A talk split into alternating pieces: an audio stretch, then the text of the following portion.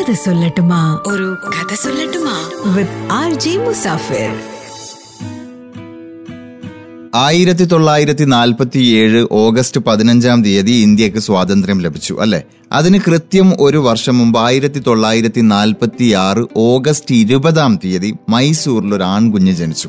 Actually ജനിച്ച് വീണത് ഒരു പാവപ്പെട്ട ഫാമിലിയിലാണ് പക്ഷേ നല്ല എഡ്യൂക്കേറ്റഡ് ആയിട്ടുള്ള ഫാമിലിയാണ്. പുവർ ഫാമിലി ആണെങ്കിലും ആ ഫാമിലിയിലുള്ള ആൾക്കാരൊക്കെ അത്യാവശ്യം എഡ്യൂക്കേറ്റഡ് ആണ്. അതുകൊണ്ട് തന്നെ ആയിരിക്കണം നമ്മുടെ ഈ കുഞ്ഞു പയ്യനും നന്നായിട്ട് പഠിക്കുമായിരുന്നു പ്രത്യേകിച്ചും മാത്സും ഫിസിക്സും അവന് ഭയങ്കര ഇഷ്ടമായിരുന്നു. ഈ സബ്ജക്റ്റിലൊക്കെ അവൻ കൂടുതൽ സമയം സ്പെൻഡ് ചെയ്ത് കൂടുതൽ പഠിക്കുകയൊക്കെ ചെയ്തു. പക്ഷേ പുസ്തകങ്ങളില്ല നല്ല കോച്ചിങ് സെന്ററുകളില്ല കോച്ചിങ്ങിന് അയക്കാൻ കയ്യിൽ ക്യാഷ് ഇല്ല. എന്നിട്ട് പോലും ഈ പ്രൈമറി വിദ്യാഭ്യാസം കഴിഞ്ഞപ്പോൾ ഐ ഐ ടിയിൽ ജോയിൻ ചെയ്യണം എന്നുള്ളൊരു ആഗ്രഹത്തിന്റെ പുറത്ത് സ്വന്തമായിട്ട് പ്രിപ്പയർ ചെയ്ത് I I T entrance exam എഴുതി പാസ്സായി എന്നിട്ട് നേരെ ആ സന്തോഷം പറയാൻ വേണ്ടിയിട്ട് വീട്ടിലേക്ക് ഓടി. അപ്പൊ അച്ഛൻ പത്രം വായിച്ചുകൊണ്ടിരിക്കുകയാണ്. അച്ഛന്റെ അടുത്ത് വന്നിട്ട് പറഞ്ഞു അച്ഛാ എനിക്ക് ഐ ഐ ടിയിൽ ചേരണം. ഞാൻ I I T entrance exam പാസ്സായിരുന്നു അപ്പൊ അച്ഛൻ എന്താ പറഞ്ഞെന്നറിയോ നിനക്കറിയാലോ വീട്ടിലെ സാമ്പത്തിക സ്ഥിതി? നിന്റെ ഐ ഐ ടിയിലെ ചെലവ് താങ്ങാൻ എന്നെ കൊണ്ട് പറ്റില്ല. നിനക്ക് മൈസൂരിൽ നിന്ന് എത്രത്തോളം പഠിക്കാൻ പറ്റുമോ അത്രത്തോളം പഠിച്ചോളൂ. കഷ്ടപ്പെട്ട് പഠിച്ച് നേടിയ ഐ ഐ ടി എൻട്രൻസ് എക്സാമിനെ കൊണ്ട് വേറൊരു കാര്യമില്ലാതായിപ്പോയി അങ്ങനെ തൽക്കാലം മൈസൂർ യൂണിവേഴ്സിറ്റിയിൽ നിന്ന് ഇലക്ട്രിക്കൽ എഞ്ചിനീയറിംഗ് ഒക്കെ കഴിഞ്ഞ് പിന്നീട് ഒരു ജോലിയൊക്കെ കണ്ടുപിടിച്ച് കുറച്ച് നാൾ ജോലിയൊക്കെ ചെയ്തതിന് ശേഷം ഒരു പുതിയ കമ്പനി സ്റ്റാർട്ട് ചെയ്തു. സോഫ്റ്റ്രോണിക്സ് എന്നായിരുന്നു ആ കമ്പനിയുടെ പേര്. പക്ഷേ ഒന്നര വർഷം കഴിയുമ്പോഴേക്ക് ആ കമ്പനി അടച്ചു പൂട്ടേണ്ടി വന്നു.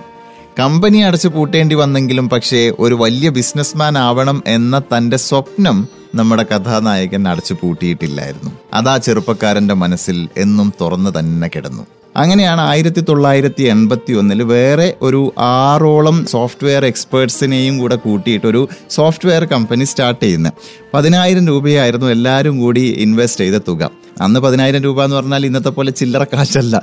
വലിയൊരു എമൗണ്ട് ആണ്. പക്ഷേ ഇതൊരു പിന്നെ പുതിയ മേഖലയാണല്ലോ സോഫ്റ്റ്വെയർ മേഖല എന്ന് പറഞ്ഞാൽ. ഇപ്പോൾ ബാങ്കുകളൊക്കെ ലോൺ കൊടുക്കാനൊക്കെ മടിച്ചു. അങ്ങനെ ഇദ്ദേഹം സ്വന്തം ഭാര്യയുടെ സ്വർണമൊക്കെ പണയപ്പെടുത്തിയിട്ടാണ് എല്ലാവരും കൂടിയിട്ട് ഒരു പതിനായിരം രൂപ ഇൻവെസ്റ്റ് ചെയ്തിട്ട് ഈ കമ്പനി സ്റ്റാർട്ട് ചെയ്യുന്നത്.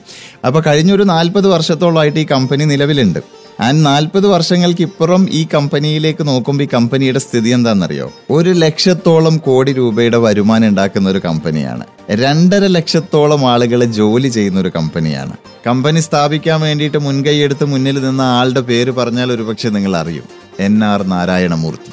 ആൻഡ് അദ്ദേഹം സ്ഥാപിച്ച കമ്പനിയുടെ പേര് Infosys.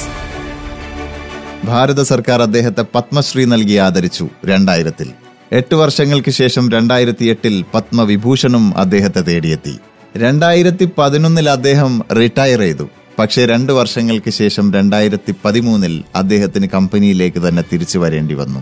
But why unfortunately N R Narayanamurthy വിരമിച്ചതിന് ശേഷം കമ്പനിക്ക് കുറച്ച് പ്രശ്നങ്ങൾ നേരിടേണ്ടി വന്നു. കോസ്റ്റ് കട്ടിംഗ് പോലുള്ള കാര്യങ്ങളൊക്കെ ഫേസ് ചെയ്യേണ്ടി വന്നു. അങ്ങനെ രണ്ടായിരത്തി പതിനൊന്നിൽ റിട്ടയർ ചെയ്ത നാരായണമൂർത്തി രണ്ടായിരത്തി പതിമൂന്നിൽ കമ്പനിയിലേക്ക് തന്നെ തിരിച്ചു വരാണ്. കഴിഞ്ഞ പത്ത് നാൽപ്പത് കൊല്ലം ആവശ്യത്തിന് സമ്പാദിച്ച് ഒരു റിട്ടയർമെന്റ് ലൈഫിന് വേണ്ടി തയ്യാറായിട്ട് നിൽക്കുന്ന ഒരാളെ കമ്പനിയിലേക്ക് തിരിച്ചു വിളിച്ചപ്പോൾ ആ ഒരു ചലഞ്ച് ഏറ്റെടുത്തുകൊണ്ട് അദ്ദേഹം വീണ്ടും കമ്പനിയിലേക്ക് തന്നെ വന്നു. And that shows the leadership